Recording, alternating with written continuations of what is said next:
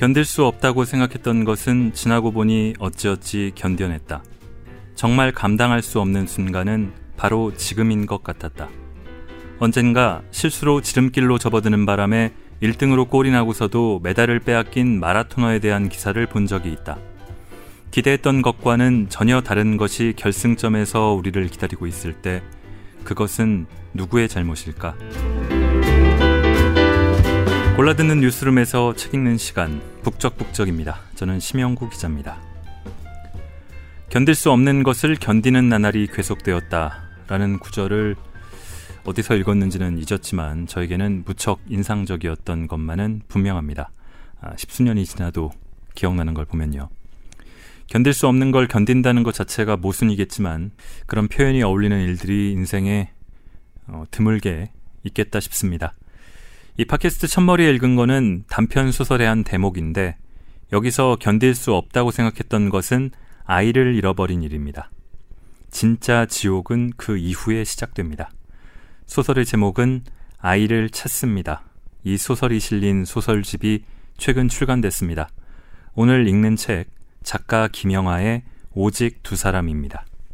낭독을 허가해준 출판사 문학동네와 김영하 작가님께 감사드립니다. 어, 먼저 아이를 찾습니다를 일부 읽고 어, 처음부터 중간까지 읽고요. 표제작인 오직 두 사람을 읽겠습니다.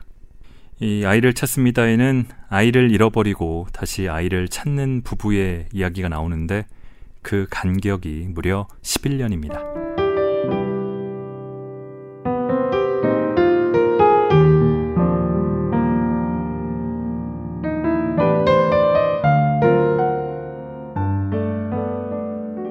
볼트 정비사 출신의 가수 지망생이 오디션 무대에서 손에 쥐고 있던 볼트 앳된 청년의 열창이 계속되는 동안 윤석은 그 작고 단단한 금속 부품만 생각했다. 저렇게 손에 아무 거라도 쥐고 있다면 줄 수 있는 것이 있다면 참 좋겠구나. 하다못해 호두라든가 아니면 어릴 적 문방구에서 팔던 유리 구슬이라든가. 그는 자기 빈손을 내려다보았다. 그의 여름, 주말의 대형마트는 혼잡했다. 명절이 코앞이었다. 윤석과 아내 미라 그리고 세도를 갓 지난 아들 성민을 태운 쇼핑카트가 에스컬레이터를 타고 지하에 있는 매장을 향해 내려간다. 남은 평생 동안 반복하여 떠올리게 될 장면이지만 그때로서는 알 리가 없다. 세일 행사를 알리는 방송이 이어지는 가운데 아이들이 세댄 소리를 질러대며 카트 사이를 질주했다. 윤석은 집 소파에 누워 프로야구나 보고 싶었지만 정말 그러고 싶었지만 미라가 그가 아닌 미라가 마트에 가기를 원했다. 죽고 나면 실컷 누워 있어. 그만 일어나서 애 준비시켜 좀. 그는 시킨 대로 했다.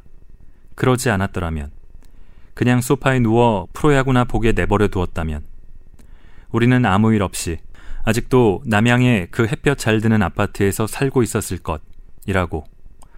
훗날 그는 몇 번이나 미라에게 말하게 된다. 그럴 때마다 미라는 그의 부주의하고 무신경했던 손, 잡아야 할 것을 놓쳤던 그래서 인생의 모든 것이 손가락 사이로 빠져나가게 만들었던 그의 손을 비난하게 된다. 그러나 그들은 아직 아무것도 모른 채 장만한 지 얼마 안 된 소형 SUV 승용차에 오른다. 세 살밖에 되지 않았지만 아이는 벌써 대형 마트를 안다. 상품들의 화려한 색깔, 공짜 음식을 마음껏 먹을 수 있는 시식 코너, 계산대 근처에서 어서 집어달라며 손짓하는 초콜릿들이 자기를 기다리고 있다는 것을 기억한다. 차에 오르자마자 아이는 벌써 흥분해 있다. 주차장에 차를 세우고 나서야 미라는 사용 실적을 정립해주는 포인트 카드를 가지고 오지 않았다는 것을 발견했다. 그녀는 윤석에게 물었다. 어떻게? 그냥 집에 가? 뭐든지 일단 묻고 보는 것은 그녀의 버릇이었다. 만약 윤석이 다시 집으로 돌아가자고 했으면 미라는 아마 이렇게 되물었을 것이다. 그렇다고 돌아가? 여기까지 왔는데? 윤석은 그런 의미 없는 반복을 피하고 싶었다. 그래서 이렇게 말했다. 아, 그런 건 미리미리 준비했어야지. 정립 그까짓 거 얼마나 해준다고 그래. 그냥 들어가. 주차장 출구에서 윤석은 성민을 붉은색 쇼핑카트 위에 앉혔다. 카트에 앉은 성민이 팔을 흔들며 좋아했다. 그들의 카트는 다른 고객들의 카트와 함께 열을 지어 진군했다. 에스컬레이터를 타고 내려간 그들은 휴대폰 매장 앞에서 발걸음을 멈추었다.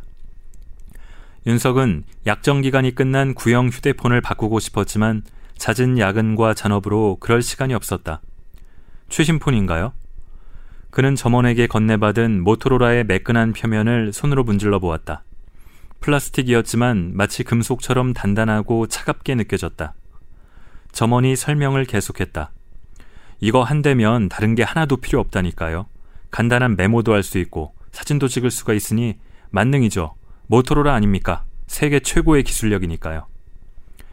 윤석은 폴더를 열어 화면을 살피느라 카트를 잡고 있던 오른손을 잠깐 놓았다. 한 달에 얼마나 내면 돼요? 윤석의 질문에 점원은 기기 할부금에 24개월 약정을 할 경우 통신사에서 얼마나 큰 혜택을 받을 수 있는지를 줄줄이 떠들어댔다. 윤석은 한 달에 3만 원쯤이 자기가 부담할 수 있는 정도라고 내심 생각하고 있었다. 어쩌면 4만 원도 가능할 수 있어. 아파트 대출 금리가 지난달부터 내려갔고 잔업이 들었으니까. 올해 초 회사에서 출시한 신차가 반응이 좋았다. 주문이 석 달치나 밀려 있었다. 조립 라인이 3교대로 쉬지 않고 돌아가고 있었다. 이 폰, 이거 어때? 그는 휴대폰에 대한 아내의 의견을 묻기 위해 왼쪽으로 고개를 돌렸다. 그런데 당연히 있으리라고 생각했던 미라가 없었다. 윤석은 오른쪽으로 고개를 돌렸다. 그가 끌고 왔던 카트, 그 위에 앉아 있어야 할 성민 역시 보이지 않았다. 미라가 성민이를 데리고 먼저 매장 안으로 들어간 걸까? 그는 점원에게 휴대폰을 돌려주고 아내를 찾으러 갔다. 도난 방지기가 설치된 입구로 들어서려는 순간 뒤쪽에서 아내의 목소리가 들렸다. 어디 가는 거야? 미라의 손에는 화장품 매장에서 받은 쇼핑백이 들려 있었다. 둘의 시선이 마주쳤고 그와 동시에 둘의 표정이 굳었다. 둘은 서로를 보고 있었지만 엄밀히 말해 아무것도 보고 있지 않았다고 할 수 있었다.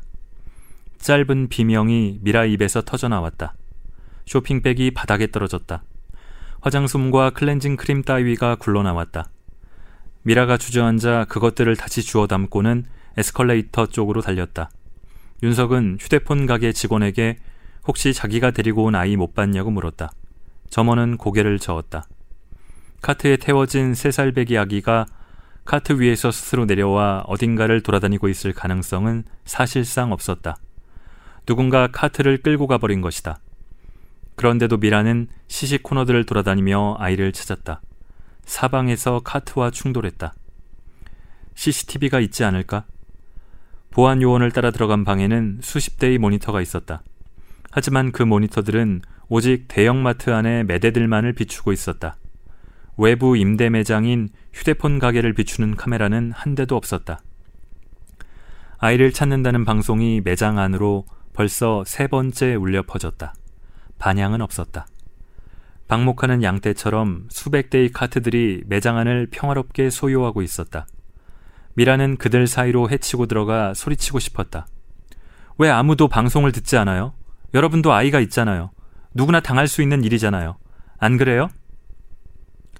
그때도 윤석은 자기 손을 내려다보고 있었다. 정말 잠깐이었다. 누군가 기다리기라도 한 것처럼 그가 카트 손잡이에서 손을 떼자마자 조용히 카트를 끌고 어디론가 가버린 것이다.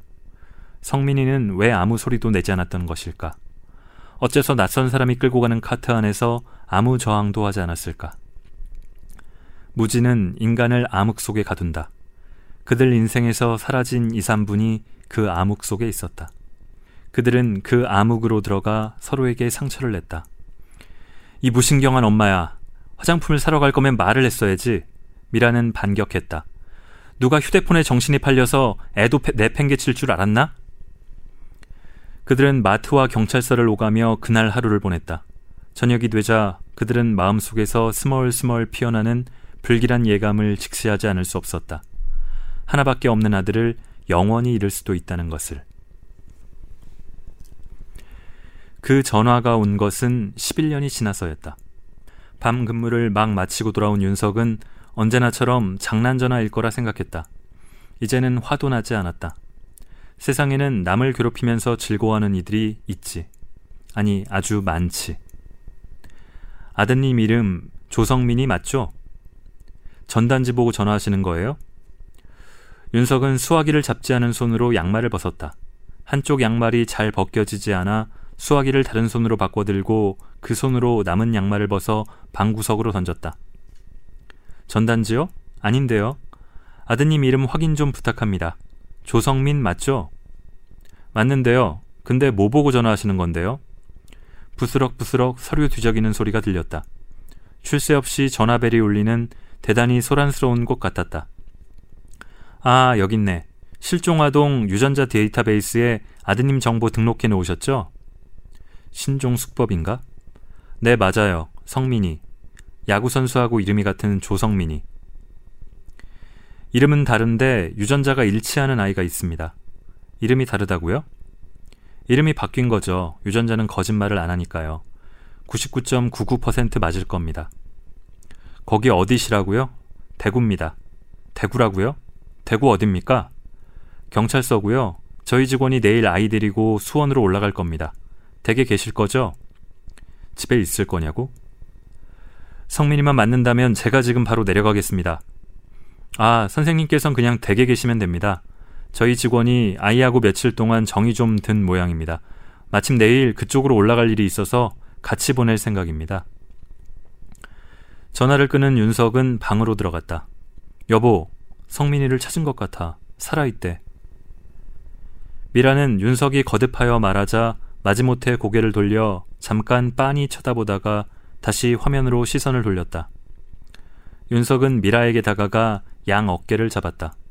자기야. 그러나 그녀의 눈은 자꾸만 가자미처럼 오른쪽으로 돌아간다. 인상도 구겨진다. 텔레비전을 가로막는 윤석에게 짜증을 낸다. 그녀를 놓아주고 벌떡 일어난다. 그는 방 안을 서성대다가 다시 휴대폰을 손에 들고 전화를 걸었다. 엄마, 나야. 우리 성민이 찾은 것 같아. 7년째 강원도 산골의 기도원에서 살고 있는 윤석의 어머니는 믿으려 들지 않는다. 아니, 아니, 이번에는 좀 확실한 것 같아. 성민이 엄마는 알잖아, 지금 상태가. 말은 했는데, 아니, 알아는 들어. 듣는 것 같아. 몰라, 그건 모르지. 데리고 온대. 글쎄, 이번에는 확실하다니까. 보상금 얘기는 꺼내지도 않았어. 피싱 같은 거 아니라니까. 다시 걸어보니까 경찰서 맞더라고. 대구래. 나도 모르지. 어쩌다 거기까지. 윤석은 복받쳐 오르는 감정을 억누르기 위해 휴대폰에서 얼굴을 멀리 떼고 심호흡을 했다. 엄마는 울 것 없어. 여기가 어디라고. 차도 없잖아. 근데 애가 내일 온다는데 어떡하지? 요즘 방도 없고. 문득 돌아보니 아내가 보이지 않는다. 현관문이 빼꼼 열려 있다. 그는 얼른 신발을 꿰신고 밖으로 뛰어나간다. 미라야! 미라야! 미라야! 자기 목소리를 들으면 아내가 더 멀리 달아난다는 것을 알면서도 그는 언제나 아내의 이름을 부르며 찾는다. 아내는 좁고 가파른 이 동네의 계단을 사냥처럼 거침없이 오르락내리락 했다. 그런 아내를 잡을 수 있는 방법은 지름길로 질러가는 것이다. 윤석은 이미 안면을 익혀둔 몇 집의 대문을 지나 장독대가 놓인 옥상들을 타고 넘어 아내가 즐겨가는 약수터로 향했다. 집사람이 답답한 걸 싫어해서요. 변명하곤 했지만 동네 사람 모두가 알고 있었다. 미라가 제정신이 아니라는 것. 조현병이 점점 더 심해져 간다는 것. 일주일에 한 번 찾아오는 사회복지사는 말했다. 아드님을 잃어버린 충격이 직접적 원인은 아닐 거예요. 여러 원인이 있어요. 그러나 윤석은 철석같이 믿고 있다. 아내의 병은 마음의 병이다. 아이를 잃어버리지 않았더라면 저렇게 되지 않았을 것이다. 약수터에 다다르니 주민들이 미라가 간 방향을 가리킨다. 금방 지나갔어. 늘 가던 거기로. 아내는 약수터 북쪽의 경사로에 걸터 앉아 서울 쪽을 바라보고 있었다. 윤석은 미라의 팔을 붙들며 옆에 앉았다. 숨이 턱까지 차오른다. 왜 또 여기 와 있어? 여기 오니까 좋아? 미라가 의심이 가득한 눈으로 윤석을 노려본다. 윤석이 손을 잡으려 하자 그녀가 너무나 강한 힘으로 윤석의 배를 주먹으로 내리지른다. 아내는 타인의 감정에 공감하는 능력을 급속히 잃어가고 있다. 명치계가 숨을 쉴 수 없을 정도로 아프다. 일어나려던 윤석은 다시 주저앉으며 허리를 꺾는다. 한참을 그렇게 앉아있던 윤석이 겨우 입을 열었다. 가자. 성민이가 온대. 성민이가? 지금은 제정신이다. 이것은 좋은 신호이기도 하고 나쁜 신호이기도 하다. 제정신의 미라는 우울하고 날카롭다. 말과 반응이 느려진다. 눈초리에는 늘 강한 의심의 기색이 있다. 성민이를 어떻게? 어디서? 내일 온대. 대구에서 찾았대. 미라가 고개를 젓는다. 아니, 아니야. 뭐가 아니라는 거야? 뭔가 또 잘못됐을 거야. 성민이가 어떻게 와? 걔는 올 수가 없어. 올 수가 없으니까 지금까지 안 온 거야. 다 이유가 있었을 거야. 올 수 있는데 안 왔을 리가 없어. 윤석은 미라를 데리고 내려온다. 그 사이 미라의 정신이 다시 오락가락하기 시작했다. 미라는 집에 들어가지 않으려고 소리를 지르고 발버둥을 친다. 윤석의 팔을 물고 정강이를 발로 걷어찬다. 그는 아내를 거의 강제로 집 안으로 밀어넣고 자신도 뒤따라 들어간다. 신발장 옆에는 산더미처럼 전단지가 쌓여 있다. 성민이가 위를 올려다보며 눈을 찡그리는 사진이 전단마다 인쇄돼 있다. 지난 11년간 윤석의 인생 전부가 그 전단지에 요약돼 있다. 그는 전단지를 위해 돈을 벌고 전단지를 뿌리기 위해 밥을 먹었다. 아침마다 지하철역 입구에서 바쁜 행인들의 소매를 잡았다. 주말에는 근처의 아동보호 시설들을 찾아다니며 수소문을 냈다. 선거철에는 인쇄소에 일감이 밀리니 그 전에 물량을 충분히 확보해야 한다는 것도 알게 됐다. 전단지는 집안 어디에나 있었다. 화장실에도 하나밖에 없는 방 구석구석에도 심지어 미라의 낡은 핸드백 속에도 가득 있었다. 너무 많아서 마치 전단지라는 이름의 벌레들이 야금야금 집을 먹어치우고 있는 것처럼 보이기도 했다. 처음에는 미라도 전단지 뭉치를 들고 함께 돌아다녔다. 윤석은 아이를 찾으러 다니기 위해 정규직으로 다니던 자동차 회사를 그만뒀다. 미라도 다니던 서점을 그만두었다. 이렇게 10년이 넘도록 아이를 찾지 못할 줄 미리 알았더라면 아마 둘 중 하나는 직장을 계속 다니는 쪽으로 결정을 내렸을 것이다. 주식 투자로 돈을 잃은 투자자가 더 위험한 거래로 그간의 손해를 단번에 만회하기를 바라듯 이들은 아이를 찾는 일에 모든 것을 던졌다. 얼마 안 되는 저축을 모두 날리고 보험을 해약하고 아파트까지 팔아 몇 년을 버텼다. 3년 후 미라는 보험 영업을 시작했지만 실적은 변변찮았다. 사람들은 감당할 수 없는 불행에 짓눌린 인간의 냄새를 용케도 잘 맡았다. 아이를 잃은 어미의 신경은 날카롭게 곤두서 있었다.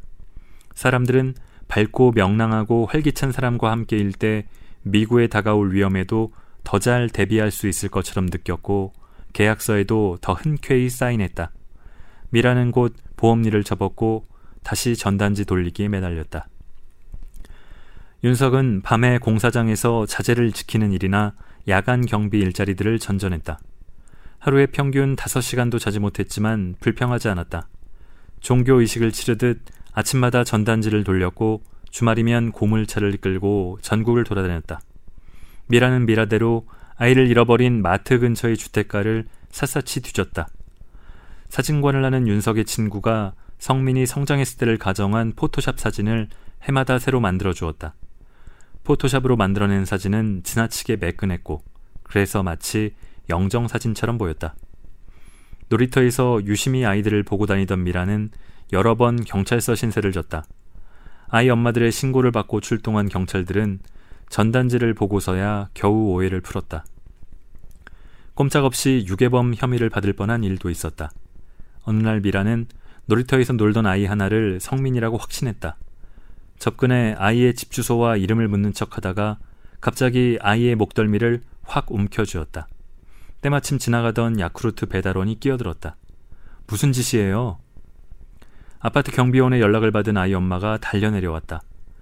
윤석이 아이 엄마에게 달려가 무릎 꿇고 사죄하고 다시는 그 아파트 단지에 나타나지 않겠다는 약속을 하고서야 미라는 집으로 돌아올 수 있었다. 그로부터 1년 후 미라는 바로 그 아파트 단지의 미끄럼틀에 올라가 전단지로 만든 종이 비행기를 날리기 시작했다. 원래는 아이의 얼굴에 금이간이 불길하다면서 전단지 접는 것도 질색하던 사람이었다. 전단지를 구겨 쓰레기통에 버린 행인들과는 드자비를 벌이기도 했다. 그런 미라가 전단지로 종이 비행기를 만들어 날렸다는 것을 윤석은 믿기 어려웠다. 윤석은 취업 첫 해에 친구의 소개로 미라를 만났다. 수줍음이 많고 내성적인 여자라는 게 첫인상이었다. 이모 손에서 자란 미라는 고등학교를 졸업하자마자 서점에 취직해 돈을 벌기 시작했다. 생각해보면 그때도 이상한 점은 있었다. 지나치게 다른 사람들의 말에 신경을 쓴다거나 말도 안 되는 일에 공포심을 품곤 했었던 것이다. 서점 직원들이 자기를 따돌린다고 어디서든 틈만 나면 자기 욕을 한다고 믿었다. 그럴 리가 없다고 설득해도 통 받아들이지 않았다. 여자를 제대로 사귄 적이 없던 윤석은 미라의 그런 행동을 평균적인 여자들이 흔히 겪는 심리적 기복이라고만 믿었다. 그러나 그것은 조현병의 전조였다. 두 여자가 윤석을 찾아왔다. 한 명은 경찰관이었고 다른 한 명은 사회복지사라고 했다. 뒤에 누가 있나 살펴봤지만 없었다. 처음엔 포교를 하러 온 종교인들인 줄 알았다.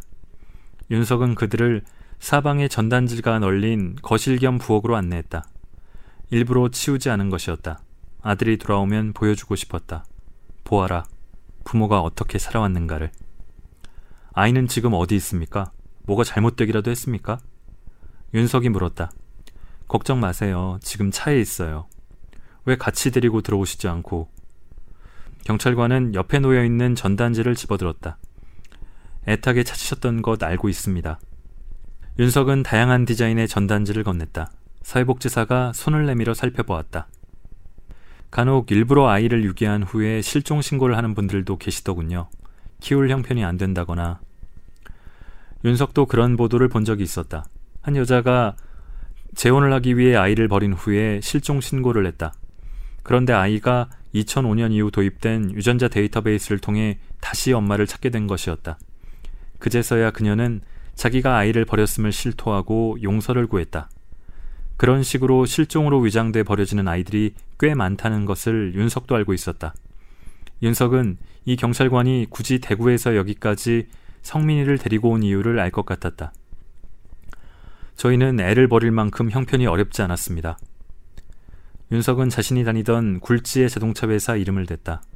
정규직이었습니다. 그땐 성민이 엄마도 돈을 벌고 있었고요. 아니, 그런 뜻이 아니었는데 오해하셨다면 죄송합니다. 서해복지사가 입을 열었다. 아드님 만나시기 전에 먼저 알아두셔야 할 것이 좀 있어요. 애한테 문제가 있습니까? 문제라면 문제일 텐데요. 그게 아, 지난 10년 동안 아드님이 어떻게 커왔는지를 먼저 좀 알아두셔야 할 것 같아서요. 유괴범이 개목걸이라도 채워 지하실에 감금했던 건가? 아니, 아니, 뭔지 모르겠지만 그런 건 차차 하면 됩니다. 부모가 이렇게 버젓이 있는데 무슨 걱정입니까? 애부터 좀 보여주세요. 사회복지사가 슬쩍 주변을 살폈다. 혹시 아이 어머니는 어디 계신가요? 서류상에는 어머니가 계신 것으로 나오는데요. 그게 잠깐 일이 있어서 나갔는데 곧 돌아올 겁니다. 두 여자가 미심쩍은 눈빛을 서로 교환하는 것을 윤석은 놓치지 않았다. 11년 만에 아들이 돌아왔는데 아이 엄마가 보이지 않는다? 혹시 가족 관계에 변동이 있다거나 뭐 그런 건가요? 아, 아닙니다. 아, 성민이를 낳은 친엄마와 지금까지 부부로 잘 살고 있습니다. 아, 우리는 정말 애타게 성민이를 찾아왔습니다. 아, 지금은 잠깐 밖에. 다소 성격이 급해 보이는 경찰관이 그의 말을 끊었다. 성민이는 납치, 다시 말해 유괴를 당했었죠. 당연하죠. 카트가 제 발로 굴러갈 리가 없으니까요. 하지만 당시 경찰은 아이가 스스로 카트에서 내려와 혼잡한 주말의 마트에서 길을 잃어버렸을 가능성이 없지는 않다고 했었다. 유괴범으로부터 금품 요구가 전혀 없다는 점이 그럴 가능성을 뒷받침한다고도 했었다. 네, 그렇죠. 그런데 그런데 뭐요? 성민이는 자기가 유괴당했다는 사실을 전혀 모르는 채로 자랐습니다. 그런 가능성을 생각해보지 않은 것은 아니었다. 우리 나이로 3살, 만으로는 2살이 채 안 됐을 때니까 충분히 그랬을 수 있었다. 유괴범은 어떤 놈입니까? 윤석이 물었다. 놈이 아닙니다. 50대 여성이었습니다. 사건 당시에는 40대 초반이었고요. 여자일 거라고는 생각해 본 적이 없었다. 어떻게 잡았습니까? 잡은 게 아니고 자살을 했습니다. 종혁이가 가장 먼저 발견하고 119에 신고를 했어요. 종혁이요? 아, 종혁이가 성민이에요. 어쨌든 저희가 출동을 해서 보니 집 여기저기서 우울증 약이 상당히 많이 나왔습니다. 검시 소견도 일단 자살로 나왔고요. 무엇보다 자필 유서가 있었어요. 남의 아이를 데려왔는데 잘 키우지 못해 미안하다. 그 부모에게 다시 데려다 주었으면 좋겠다고 돼 있더라고요. 유괴 장소와 일시까지 적어놨는데 다 일치합니다. 경찰관은 유서의 사본을 윤석에게 보여주었다. 아이의 부모에게 용서를 구한다는 구절에서 윤석은 숨이 막혔다. 구할 걸 구해라. 성민이는 어쨌든 그 여성을 친엄마로 알고 컸어요. 사회복지사가 윤석을 달래듯이 말했다. 갑자기 추위를 탈 때처럼 윤석의 턱이 자기도 모르게 덜덜 떨렸다. 윤석은 심호흡을 하며 마음을 가다듬었다. 경찰관이 말을 이었다. 아이가 지금 충격이 커요. 엄마로 알고 자란 사람이 자살한 걸 직접 목격했잖아요. 이것만으로도 사실 오래 정신과 치료를 받아야 할 일인데 설상가상으로 자기가 유괴되었다는 사실까지 알게 돼 지금 거의 공황 상태예요. 제가 며칠 데리고 있으면서 안정시키려고 해봤지만 어린아이가 받아들이기에 쉽지가 않은 일일 거예요. 그런 충격을 겪고도 또 낯선 환경에 적응해야 하는 아이의 심정을 잘 이해해 주셨으면 합니다. 여기가 왜 낯설어요? 저를 낳고 기른 부모가 있는데. 걱정할 거 없습니다. 진짜 가족에게 돌아왔으니 금방 회복될 겁니다. 환경이 갑자기 달라진다는 게 어른한테도 쉽지 않은 일이죠. 하나만 부탁드릴게요. 성민이한테 과거에 대해서 당분간은 너무 캐묻거나 하지 마세요. 있는 그대로 받아들여 주시는 게 좋을 것 같아요. 경찰관이 자기 명함을 건네자 사회복지사도 뒤따라 명함을 꺼냈다. 명함을 받아보니 사회복지사는 이 동네를 담당하는 사람이었다. 둘 다 대구에서 올라왔을 리는 없으니 경찰관이 일찍 도착해 이 동네의 사회복지사를 만나 성민이를 넘기는 문제에 대해 상의하고 앞으로도 잘 살펴봐 달라고 한 것이 분명했다. 두 여자가 나가려는 순간 현관문이 벌컥 열렸다. 길에서 주운 더러운 머리끈 수십 개를 팔찌처럼 찬 미라가 콧노래를 흥얼거리며 뛰어들어오자 두 여자가 깜짝 놀라 뒤로 물러났다. 윤석이 앞으로 달려나가 미라를 붙들었다. 구속당하는 것을 끔찍하게 싫어하는 미라가 갑자기 덫에 걸린 짐승처럼 꽥꽥 소리치며 발버둥을 쳤다. 놔! 놔! 이 돼지 새끼! 더러운 자식아! 놔! 놓으란 말이야! 윤석은 미라를 겨우 진정시켜 방 안으로 밀어넣었다. 윤석이 흐트러진 머리카락을 쓸어 올리며 말했다. 저 사람이 성민이 엄마입니다.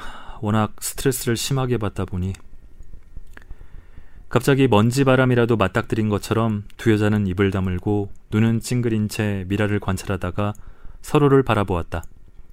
경찰관이 결정을 내리고 고개를 끄덕이자 사회복지사가 윤석에게 말했다. 그럼 저희는 나가서 아이를 데려올게요. 멍하다. 지난 세월 오직 이 순간을 위해 살아온 그였다. 그런데 마음이 왜 이럴까? 흥분도 감격도 없다. 저 두 명의 여자. 미쳐가는 아내, 그리고 지금의 이 상황, 모든 것이 비현실적으로만 느껴진다. 이것은 혹시 잠시 후 저들이 데리고 올 아이가 가짜라는 어떤 초자연적 증거가 아닐까? 부모의 직감이라는 것이 있지 않을까? 예지몽 하나 없이 그 어떤 징조조차 없이 성민이 갑자기 돌아온다는 것이 과연 가능한가? 잠시 후 두 여자가 코밑이 벌써 거뭇거뭇해지기 시작한 아이 하나를 등을 떠밀다시피 하면서 데리고 들어왔다. 아이는 쭈뼛거리면서 발을 현관 안으로 들여놓지 않고 있었다. 아이는 그가 그려왔던 성민이와 너무나도 달랐다. 그들 부부를 닮은 구석이 전혀 없어 보였고 그들이 오랫동안 배포해온 전단지 속의 소년과도 너무나도 판이했다. 전단지 속 소년은 볼이 토실토실하고 눈매가 순한 TV 드라마의 아역 배우를 닮은 듯한 모습인데 지금 그의 눈앞에 나타난 아이는 눈이 쭉 찢어진 데다가 살이 쪄 배가 불룩했다. 어딘가 욕심 사납고 성마른 데가 있는 아이로 보였다. 윤석은 확신할 수 있었다. 만약 길에서 저 아이를 만났다 해도 절대로 알아보지 못했을 거야. 그래도 윤석은 달려나가 아이의 손을 잡았다. 네가 성민이니? 아빠 모르겠어? 아빠야. 아이는 시선을 외면한 채 애써 반응을 억누르고 있는 것 같았다. 그러면서 경찰관을 자꾸 곁눈질로 살폈다. 그녀는 부드럽게 아이의 등을 떠밀며 조용히 속삭였다. 종혁아, 아빠셔. 얼른 들어가. 그는 아주 오래전에 보았던 영화 Back to the Future를 떠올렸다. 주인공은 과거로 돌아가 미래의 자신을 낳게 될 어머니를 만난다. 지금 윤석의 상황은 영화와는 반대다. 그는 11년 전의 과거에서 난데없이 미래로, 그것도 홀로 내던져진 것이다.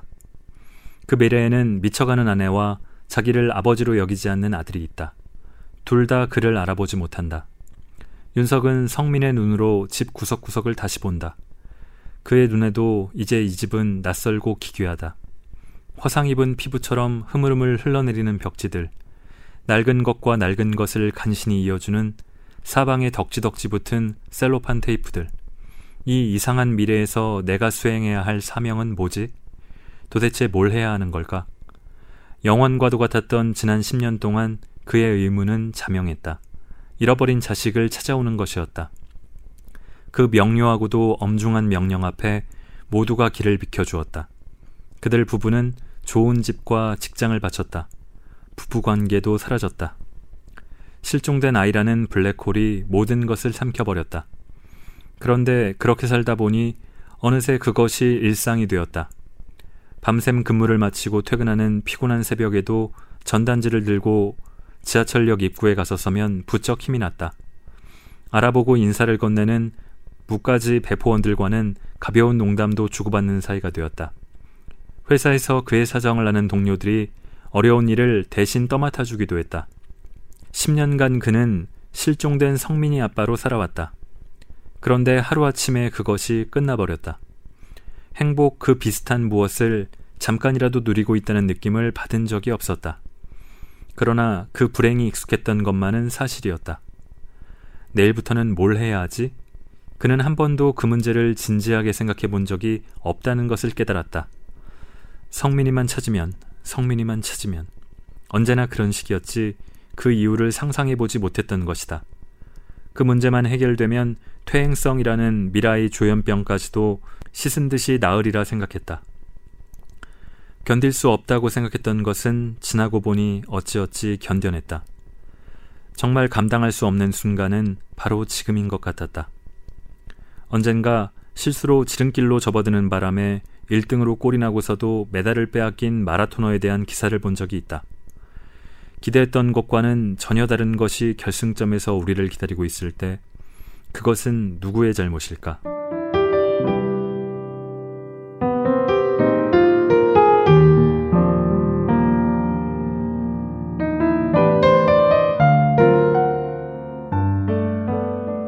자, 아이를 찾은 이후의 삶이 더 쉽지 않습니다. 이 김영하 작가는 이 소설로 2015년에 김유정 문학상을 받았습니다. 아, 수상 소감의 한 대목을 잠깐 읽겠습니다. 아이를 찾습니다를 구상하고 서두를 써둔 것은 몇 년 전 해외 체류 시절로 지난해 봄에 일어난 사건과는 전혀 관련이 없었습니다. 그러나 묻어두었던 초고를 서랍 속에서 다시 꺼내 지필에 착수한 것은 그 일이 일어난 직후였으니 쓰는 내내 영향을 받지 않을 수 없었습니다. 이 소설의 주인공은 아이를 잃어버림으로써 지옥에서 살게 됩니다.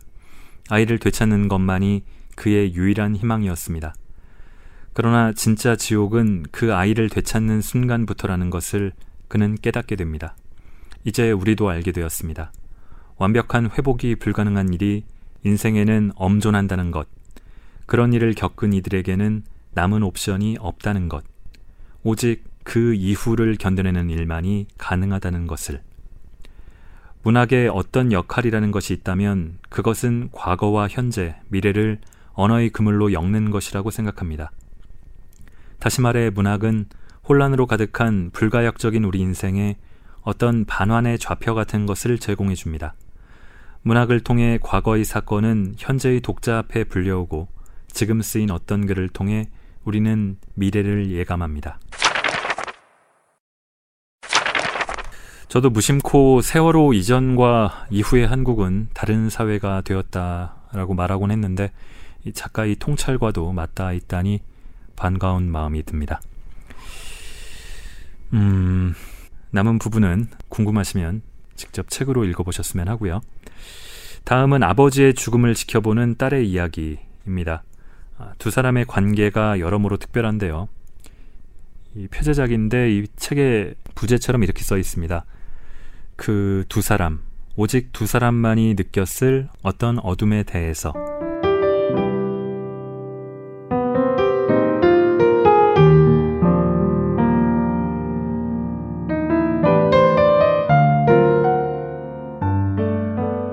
보고 싶은 언니에게. 어제는 재미있는 기사를 하나 읽었어요. 한번 상상해 보세요. 언니는 희귀 언어를 사용하는 중앙아시아 산악지대의 소수민족 출신으로 스탈린 치하를 피해 미국 뉴욕으로 이민을 떠난 수십 명 중 하나예요. 뉴욕에서 이 언어를 쓰는 사람은 언니네가 전부예요. 고향에서는 러시아어가 표준어가 되었고 언니네 언어는 이미 소멸되었다는 소식도 들려와요. 하지만 언니네가 정착한 뉴욕은 달라요. 수백 개의 화석 언어들이 아직도 활발하게 사용되고 있어요. 고향에서조차 잊힌 말을 그대로 쓰는 이들이 있기 때문이에요. 그래서 뉴욕을 언어의 박물관이라고도 한대요. 하지만 자식들은 영어로만 소통하고 처음에 같이 고향을 떠나왔던 사람들은 하나 둘 세상을 등져요. 마침내 오직 언니하고 다른 한 명만 남아요. 둘은 어쩌면 전 세계에서 이 언어로 대화를 나눌 수 있는 유일한 생존자들일지도 몰라요. 그러던 어느 날 이 둘, 최후의 두 사람이 사소한 말다툼 끝에 의절을 해요. 그러곤 수십 년 동안 대화를 나누지 않아요. 결국 한 사람이 먼저 세상을 떠나요. 저는 생각했어요. 아무와도 대화할 수 없는 언어가 모국어인 사람의 고독에 대해서요. 이제 그만 화해하지 그래 라고 참견할 사람도 없는 외로움. 세상에서 가장 치명적인 말다툼. 만약 제가 사용하는 언어의 사용자가 오직 두 사람만 남았다면 말을 조심해야겠어요. 수십 년 동안 언어의 독방에 갇힐 수도 있을 테니까. 그치만 사소한 언쟁조차 할 수 없는 모국어라니. 그게 웬 사치품이에요? 아빠는 어제 일반 병실로 옮겼어요.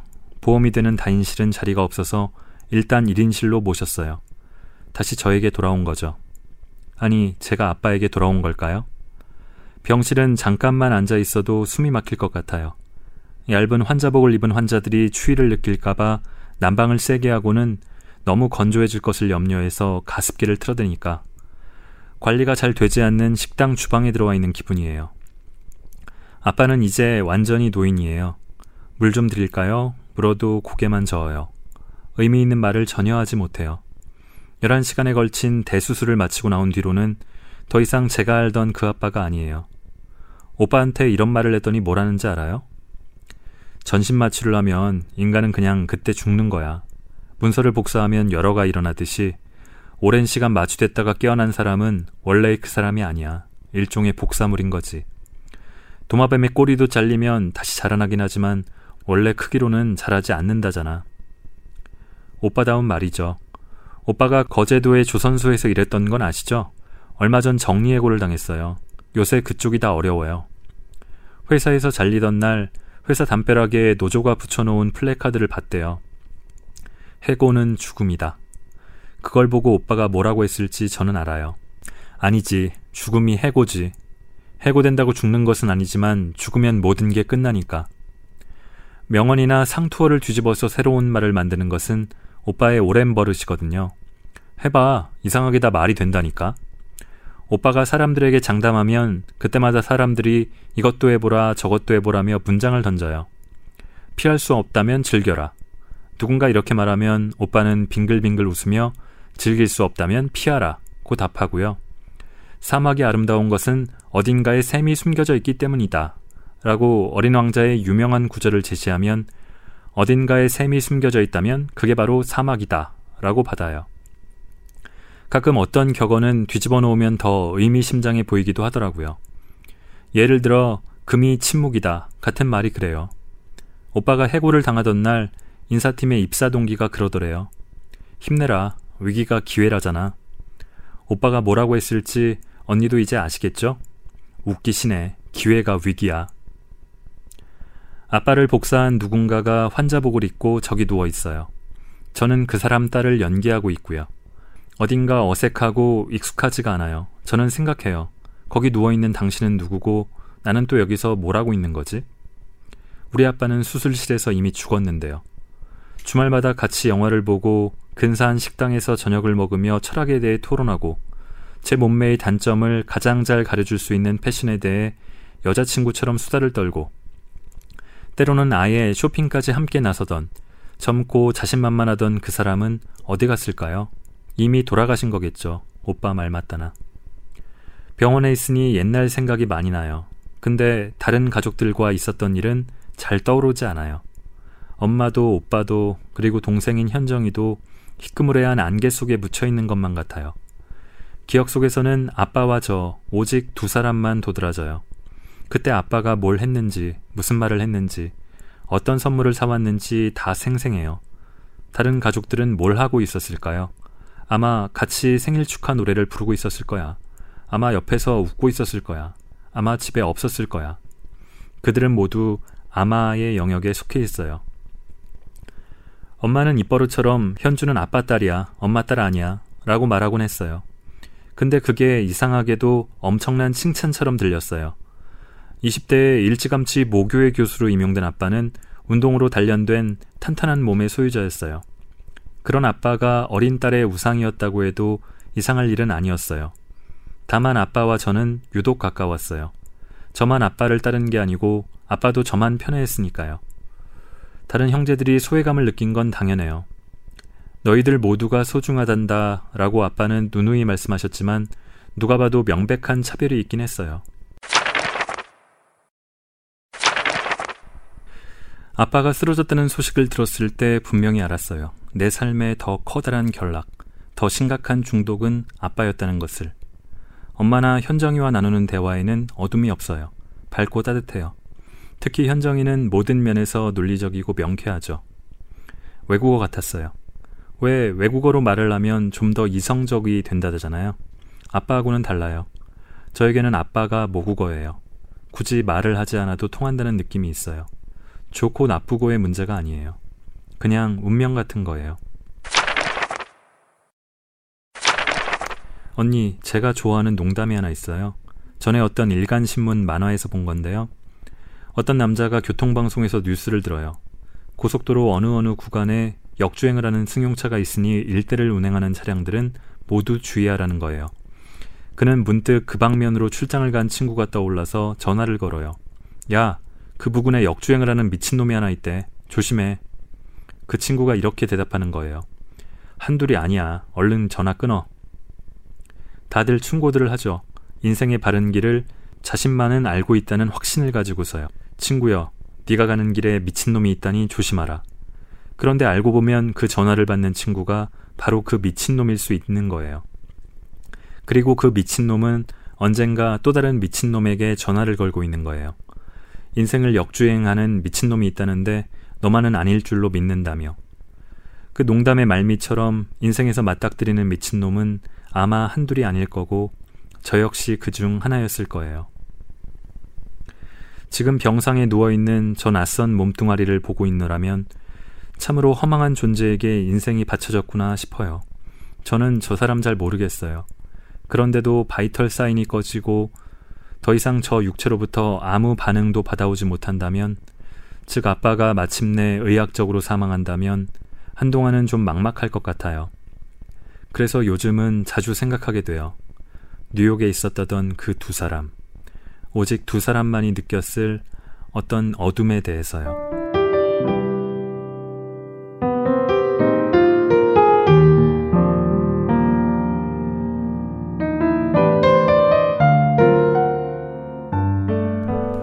길어져가지고 중간중간을 좀 건너뛰면서 읽었습니다.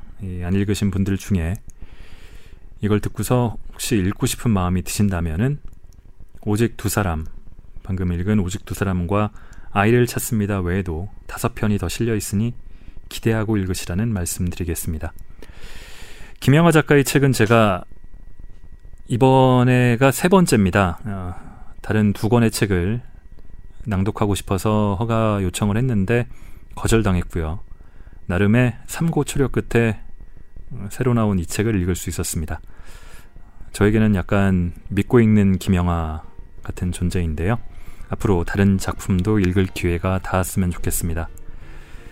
자, 제가 북적북적에 본격 참여했던 게 작년 7월이었던 것 같습니다. 그때 여행의 심리학이라는 책을 읽었는데요. 꼭 1년이 됐습니다. 아, 책과 함께, 북적북적과 함께 건강하게 여름 나셨으면 합니다. 긴 시간 들어주셔서 감사합니다.